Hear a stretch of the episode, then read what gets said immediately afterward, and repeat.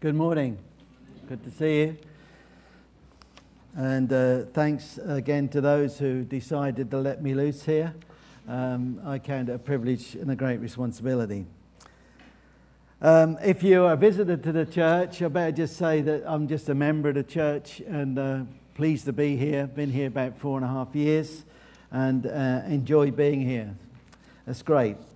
And uh, also, if you're a visitor, we're going through the Acts of the Apostles, a good book to go through because it tells you what the early church was like and starts to make you feel a little bit inferior. Well, me anyway, not you because you're all perfect. But, um, and today we hit quite a character.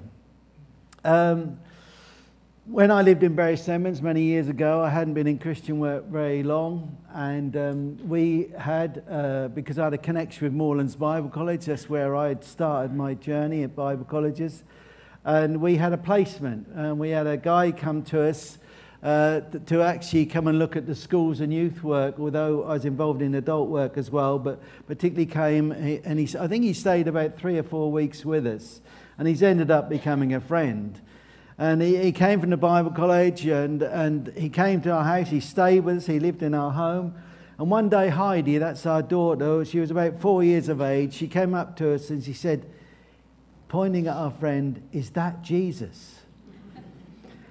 and the reason being, you've probably guessed, he had a beard. and uh, you know, many of the pictures we have in Sunday, we did then, uh, were always giving Jesus a beard. I don't know whether he had one or not. I'm not here to debate that. But actually, they thought he was Jesus. And actually, as we've gone through life, and funny thing is, he ended up taking my daughter's wedding, he ended up leading our son's funeral, and he's done key things in our life, and he's remained a great friend. He happens now, and has been for about, I think, nearly 30 years, the minister at Ruislip Baptist Church, a church not dissimilar to this. And actually, if you looked at his life, and I only say that, I've seen Jesus in Derek's life. I really have. And hopefully, although none of us are perfect, I joked obviously, that we have seen Jesus in one another's life. But look at this guy we've read about today. And my first word is just this angelic. Because they looked at this guy, even those who were criticizing him, even those who pulled him in front of the council, and what did he have? He had a face of an angel. Whoa. As you looked in the mirror this morning, you obviously said that, didn't you? You obviously, wow, look at that face. I'm so handsome. You know, I'm so, and the lady said so glamorous. Um, but, you know, he just had that look. I mean, that's quite incredible, isn't it? I mean, how many Christians have you met, met that have had a, a look that actually you thought they were actually angelic? But if you read, and uh, this passage, we only read the beginning and the end, is so long. Um, so you'll just have to trust me. But I have got all of this out of the passage, okay? Um, but uh, if you do read, and I just refer to phrases uh, from last week, they chose Stephen, a man full of faith and of the Holy Spirit, verse 5. This week we read, full of grace and power, was doing great wonders and signs among the people.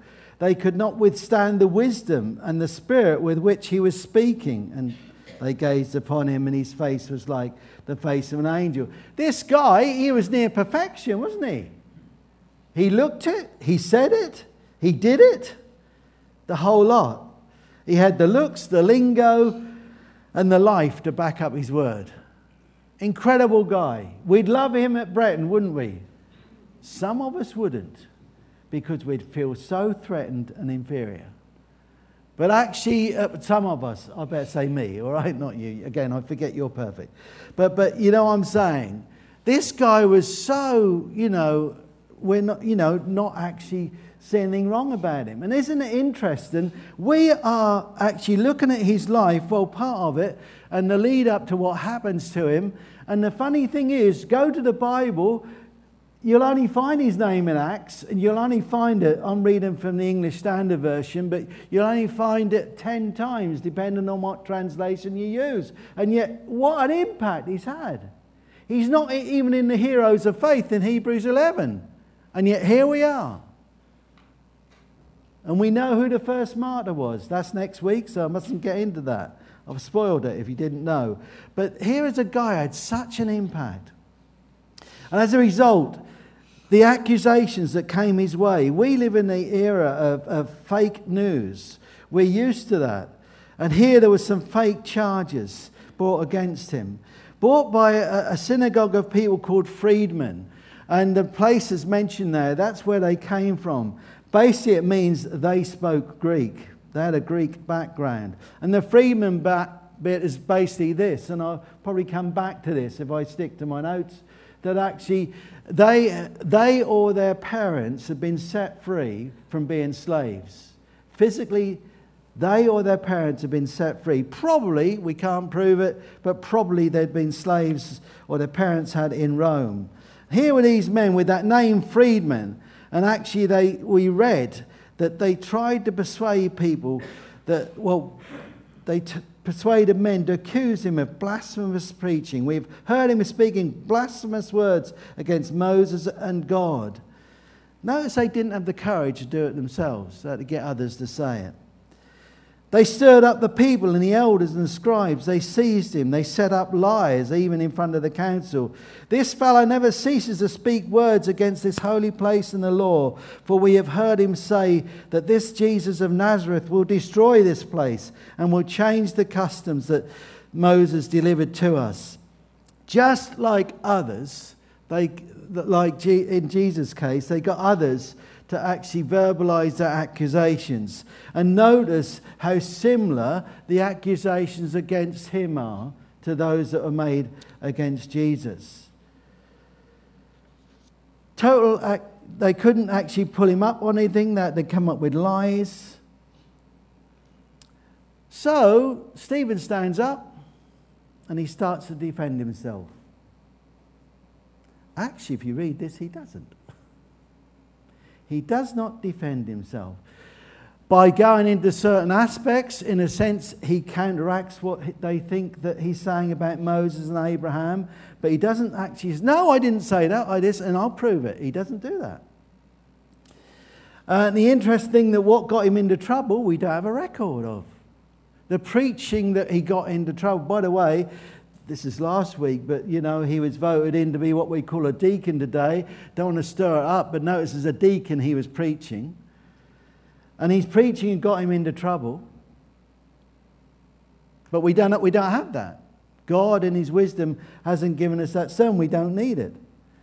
But we do know that the early churches, and we know this from our studies already, focused on, on the resurrected Jesus, and that would have got him into trouble. So you look at this group, and I've got to make some assumptions here. This is, I've, I've said assumptions on our part, but on my part. Were this group, were they scared? Were they threatened? This new thing was growing. It had a life of its own. You always got to look at Scripture and its context, what's around it. And the verse before where our reading started, this was in last week's, and what did we read? And the Word of God continued to increase, and the number of the disciples multiplied multiplied greatly in Jerusalem, and a great many of the priests became obedient to the faith. Wow! Even priests, in our language, were becoming Christians. I wouldn't be surprised if this group of freedmen actually felt very, very threatened. Their way of worship, what they felt about God, was being taken apart. Things were held, happening outside their control. They had no control over it whatsoever. And as individuals, did they feel inadequate, jealous, and threatened? And I wasn't being facetious, I wasn't. But seriously, when you come across someone like this, how would we feel as a Christian? How would we feel? And these folk, I think they probably did feel inadequate. Had they done signs and wonders? Had they got the wisdom? They couldn't stand up to his debating because he had the wisdom. He could outfox them with his thinking and his words. Were they jealous? Did they feel threatened? And as I say, ironically, they were called freedmen. Physically, they were free, but spiritually, in my opinion, they weren't. It was Stephen who was reflecting the inner freedom. Incredible, isn't it? We've all come in here this morning, and that, that song that Steve just actually referred to. We're Christians, but do we reflect that inner freedom that we've just sung about? Trusting God, whatever's come our way. But uh, uh, one of the first things, I'm going to apply this very much at the end, I'm just going through it, but I felt I should pause here and just, just apply this. And again, I could be wrong. You've got to go away and, and, and think this over. But I found it interesting that this attack followed great blessing and encouragement. That's why I read verse 7. There'd been great blessing, the church was growing, things were happening, and then bang, one of the leaders, they go and get him. They go and get Stephen. An attack came. Often, uh, if uh, when I've been involved with baptisms and, and when we've had baptisms here, um, I try and remember to pray for people who get baptized here, not just on the day, but the weeks that follow. I remember to speaking to someone who actually has been baptized here, and two weeks later, they had a heck of a life. They'd been blessed. They'd stood up and said, Jesus is my Lord. And I've found often people who get baptized, you know, because they're following Jesus, they're obeying Jesus, actually soon after, it may not be two weeks, it could be six months, it could be a year.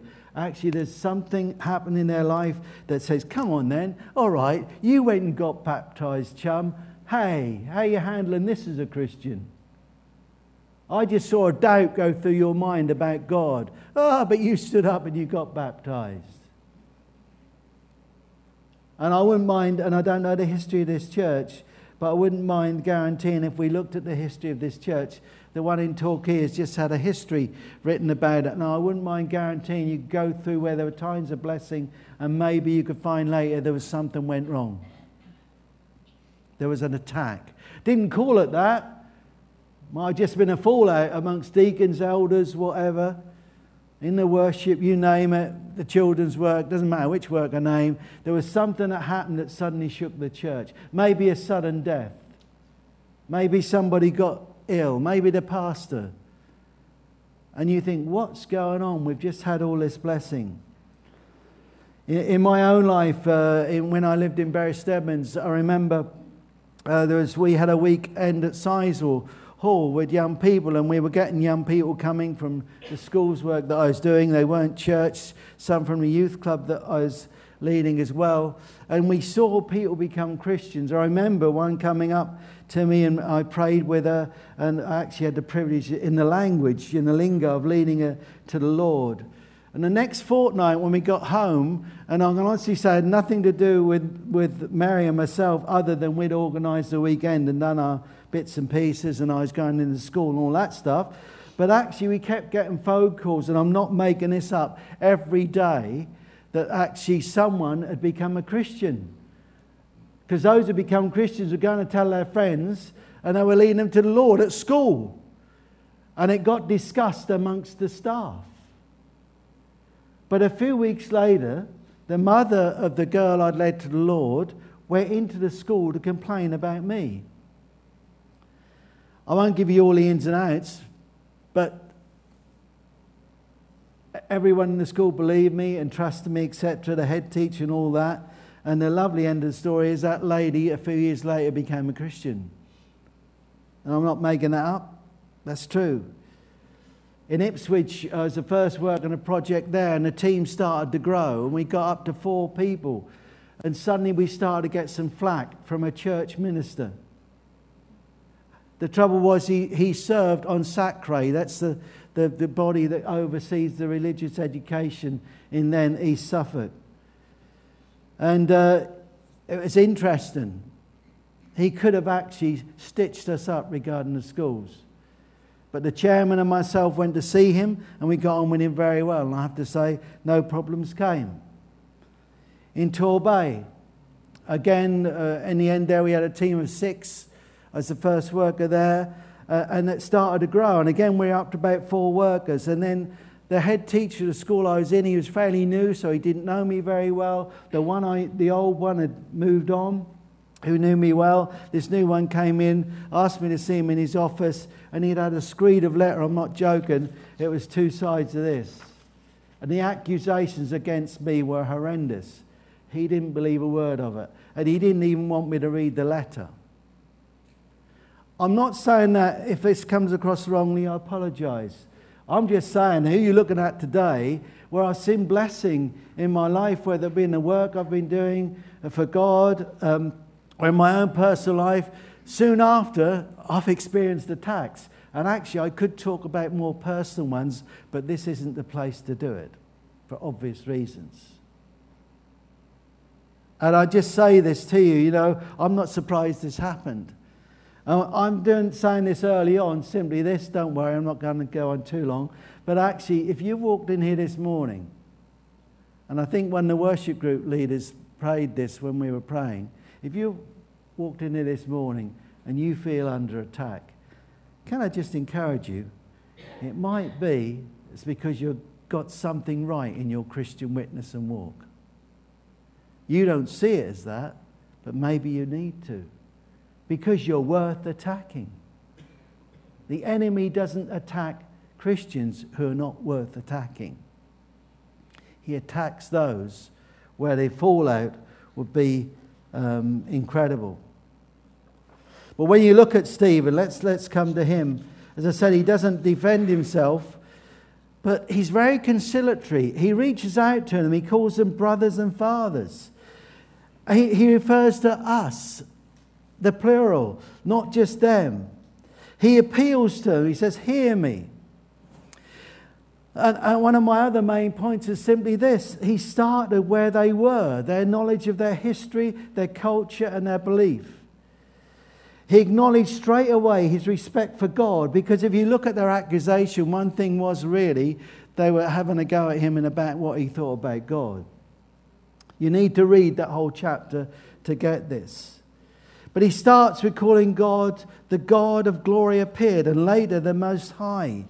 He shows his respect of God throughout the whole of this. He refers to God in name 16 times in his, in his uh, de- well, we'll call it his defense, but it wasn't really his defense. But what was important to the Jews was their history. So he gave them a history lesson. He went Abraham, Moses, Joseph, and he went all the way through. Uh, uh, uh, and that would have grabbed their ears because the history, well, still is very important to the Jewish faith. In it, if you unpick this passage, you'll see he's thrown in references from Deuteronomy, Isaiah, Jeremiah, Nehemiah, and a few of the minor prophets. He's saying, Yes, I know my stuff, but he's also saying, I respect Abraham, I respect Moses.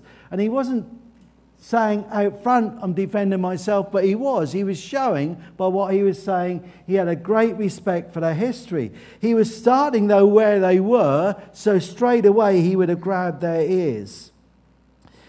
Three other things in that passage that maybe you wouldn't pick up straight away. You can divide this up into sections. If you're interested, come and see me afterwards. I can give you the verses because he talks about their belief in the land, he talks about their belief in the law, and the belief in the temple. Three things that are very important were then pillars of the Jewish faith. And if we update it, if I just stop with the land bit, we see how important it is still today if you go to the Middle East.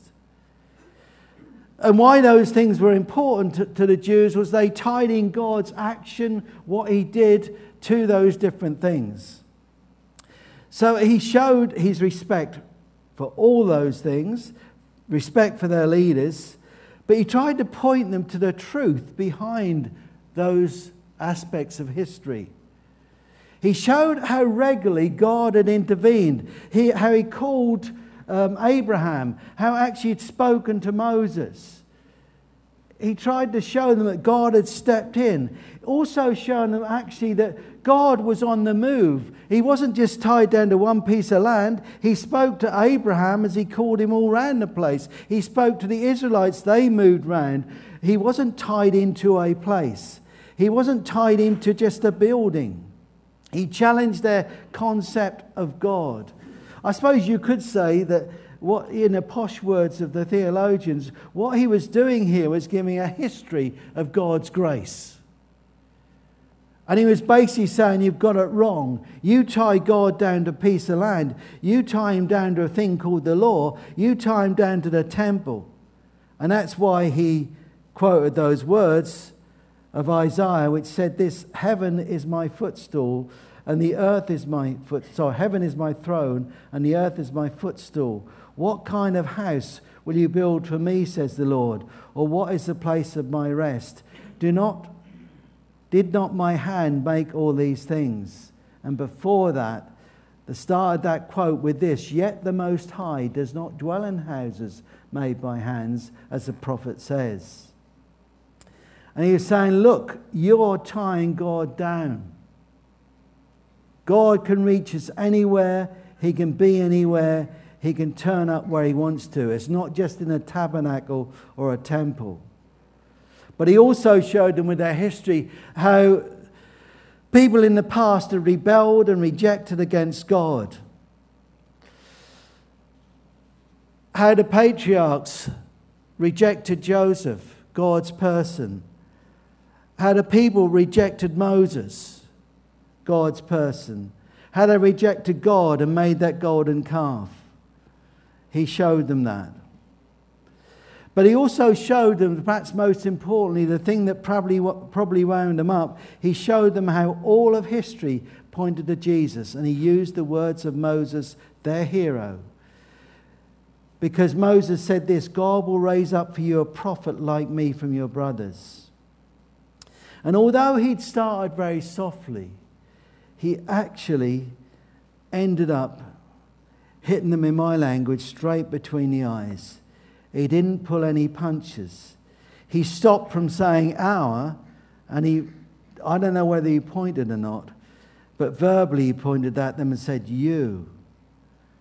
Suddenly he was saying, You're accusing me, but act, actually the accusations are on your own head.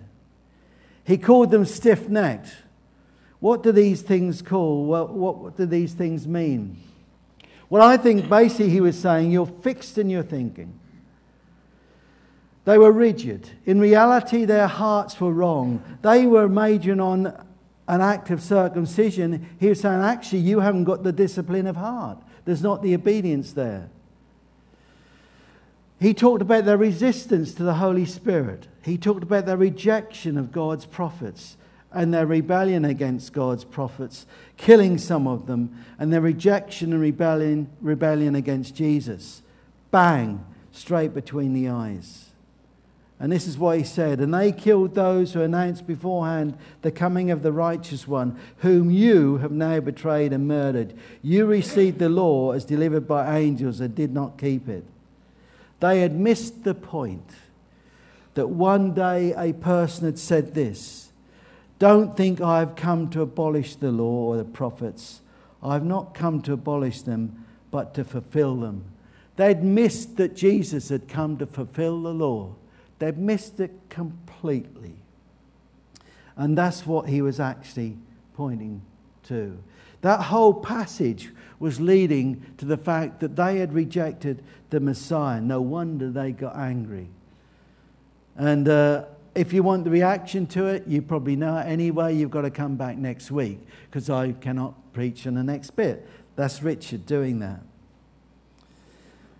But what, as you look at this, and I, I, with this passage, I didn't struggle, but I always like to see how, how we can pull things practically out of it. What are the lessons and challenges for us? Well, first of all, there's encouragement. We may think as we look at Stephen, whoa, what a guy. But what do we know about this chap? Nout. A nobody from nowhere. Look at the list here that is quoted as he goes through the history. Abraham. What was Abraham? You say, Nigel, a man of faith. Yeah, he was. Also a liar. What was Joseph? Oh, well, he was strong. He kept true to God. Yeah, I think you can read Joseph and see he's a bit of a show off and conceited. You know, you have a dream. So what do you do? You go and tell your brothers and your mum and dad, actually, you're all going to bow down to me. Very subtle that was. Moses called the meekest man. Why didn't he go into the promised land?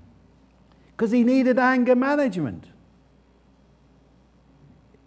I'm not going to go keep turning over the pages. I'm trusting you know your Bible. But he didn't get in the promised land because he lost his temper, basically. David, wow, great. And you can go to a tomb and you can kiss it and kneel down to it. I've seen someone do it in Israel. And, and David's revered, but he was an adulterer and a murderer. Solomon, well, he was the wisest man out. Very wise, because he decided to have uh, 700 wives and 300 concubines. Whoa! I mean, what problem he got? Let me think about that very quickly. And we read this of Solomon. He had 700 wives of royal birth and 300 concubines. And notice, this is what the Bible says, not Nigel Taylor. And his wives led him astray. Sorry, this is not anti women. Please don't come and have a go at me. That's said in the Bible, okay? Mind you've got 700 of them. I think two would be enough to try and lead you astray, but 700. I hope you don't mind my, my humour. I have to be so careful what you say these days. But you know what I'm saying? There's only one there, and I suppose if I rooted around, I could find something for him. Joshua, who I, you know, can't really readily, but someone will come and give me something. But notice that all those above people, except Solomon and Stephen, are in the heroes of faith. Why have I read you that list? Because God used them in very special great ways. Isn't that surprising? And I felt the challenge, and this is to me as well. Uh, you've heard me say before, some of you, that I preach sermons to myself. We need to stop hiding behind the excuses that we are only a lay person. Eddie Jones if you don't know who Eddie Jones is, coach of the England rugby team.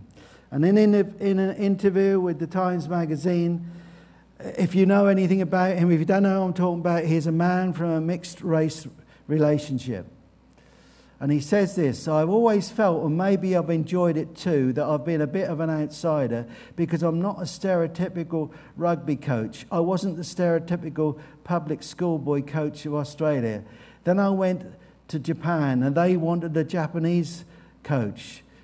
They don't want a half breed coach. Part of him is Japanese, but he's not wholly Japanese. That's him saying this, by the way, not me. In England, I'm the first foreign coach. I'm not that well spoken, well mannered, well educated bloke. And in the interview, he goes further down. I can't read it all out because of time, obviously, but this leapt out at me. His parents, he said, taught him this don't use your background as an excuse for problems. If people don't like what you are, just accept it. Eugene Peterson, in his book, The Jesus Way, a conversation in following Jesus. There are no experts in the company of Jesus. We are all beginners, necessarily followers, because we don't know where we're going. On reflection, it is difficult to understand how the term laity and the assumption drawn from it continue to marginalize so many Christians from all out participation in following Jesus. After all, didn't Jesus call only lay persons to follow him? Not a priest or a professor among the 12 men and numerous women followers. And Paul, the tent maker, you need to read that book to get the whole context. He's got quite a thing about drawing a line between professional pastors, ministers, whatever you want to call them, um, and laity, as if laity is second rate. And that's what he's hitting out at. I want to go back to what Eddie Jones says. If you're sitting here this morning and saying, Well, God can't use me, Nigel, look at my background, look at this, look at that, whatever, whoa, I personally think we limit God when we say that. We're saying, God, you are just not capable of using me. Sorry, didn't go to the right school. I wasn't born in the right place. I don't speak properly. Look at my looks. I don't know what skills I've got. I can't do anything. Until you see them standing in the church afterwards and they talk for England. But anyway, they can't, they're not good at anything.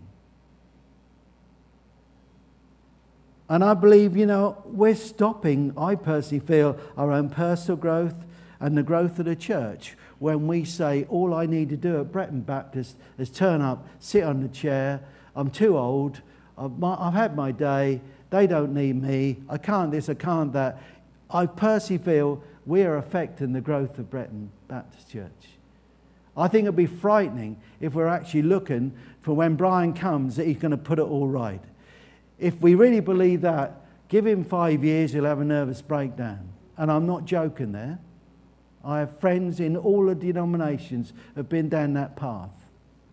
Because of the nature of work, I work across denominations. I could back this up with facts, and it breaks my heart that we expect the people at the front, including our leadership team, to do it all.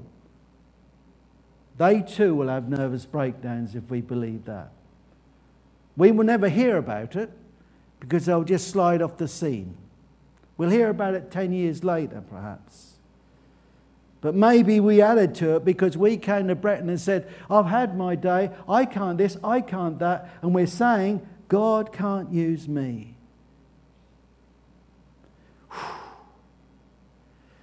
In January, Mary and I are going back to our old church, and a guy's going to be uh, inducted there to be the associate minister. And when that guy wanted to go to Bible college, there were people in the church, and I can't say too much for obvious reason. I'm talking about friends actually, who said the guy wouldn't actually cope with it. When he got to Bible college, his nickname became Books. Vanny was dyslexic as well, and actually, he's already um, headed up a mission work with his wife in, in Mexico for several years.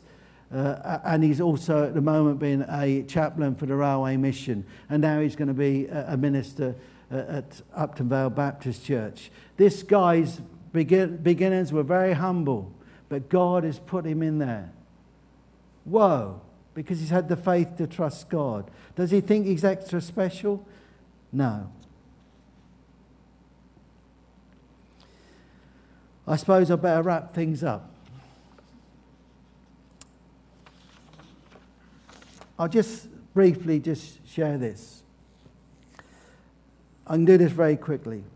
Adding on from that, and I think personally I felt this was a message for us all, for me as well, that, that actually that um, notice where Stephen started with his so-called defense. He started where they were. If you watched Celebrity Mastermind recently, someone was asked a question What did God make out of Adam? And the person didn't know the answer. And they're a very clever person. They didn't know it was Eve. Later on in the, in, in the questions with someone else, another biblical question came up that was very basic. I can't remember exactly. They didn't know that answer either. Where are the people outside of this church? Where are they at? I want to go at myself here. Would they have understood much of what I've shared this morning? And I'm glad some of you are shaking your head because actually their, their knowledge of the Bible in some cases is zero, and we've forgotten that. That's without getting into the fact that we have people from other nations, from other faiths coming into this church. I, as a Christian individually, when I mix with people on the allotment or near my pond or on the front path or on my bench outside my front door or in the mobile library or in my exercise class, do I start talking to them when we get to Christian or spiritual things as if they know something? No, I do not. I start from where they're at. As I've got to know them. In the case of my exercise class for four years, and actually I start where they're at. At the moment, God careful what I say, one person's go through, through bereavement, and I've had quite a nice little chat with them.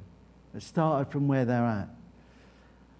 And we must remember, again, we're looking at Brian, we're invited Brian to come, but I hope, I really believe this is all my heart, I hope with all my heart that actually he will encourage us to start where those people are at out there so we're relevant. And the last challenge is just dropped in my head, and it's a bit dangerous when that happens. What was your reaction when Brian said at the church meeting, when someone said, What did you used to do? I was a milkman. What was your reaction? I hope with all my heart It was praise God for what He's done through this man who at 28 was converted from a milkman and he's going to be our pastor. Isn't that exciting? Because if someone can relate to people out there, I think a milkman can. Brief prayer. Father, we thank you. We've had these few moments together this morning, this, this hour. In my book, Lord, it goes so quickly. We thank you, Lord, as I think Ray prayed earlier, that we've had the opportunity to come into this church and sing songs of worship and praise to you. Lord, I take that privilege so much for granted. Please forgive me.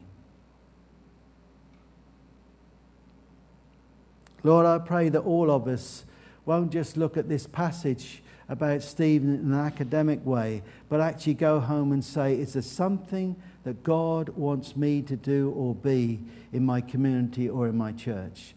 Help us, Lord, not to come up with the lame excuses that we're not good at this, not good at that. Lord, if we feel you're nudging us in a certain direction, whatever our age, help us, Lord God, to follow that up.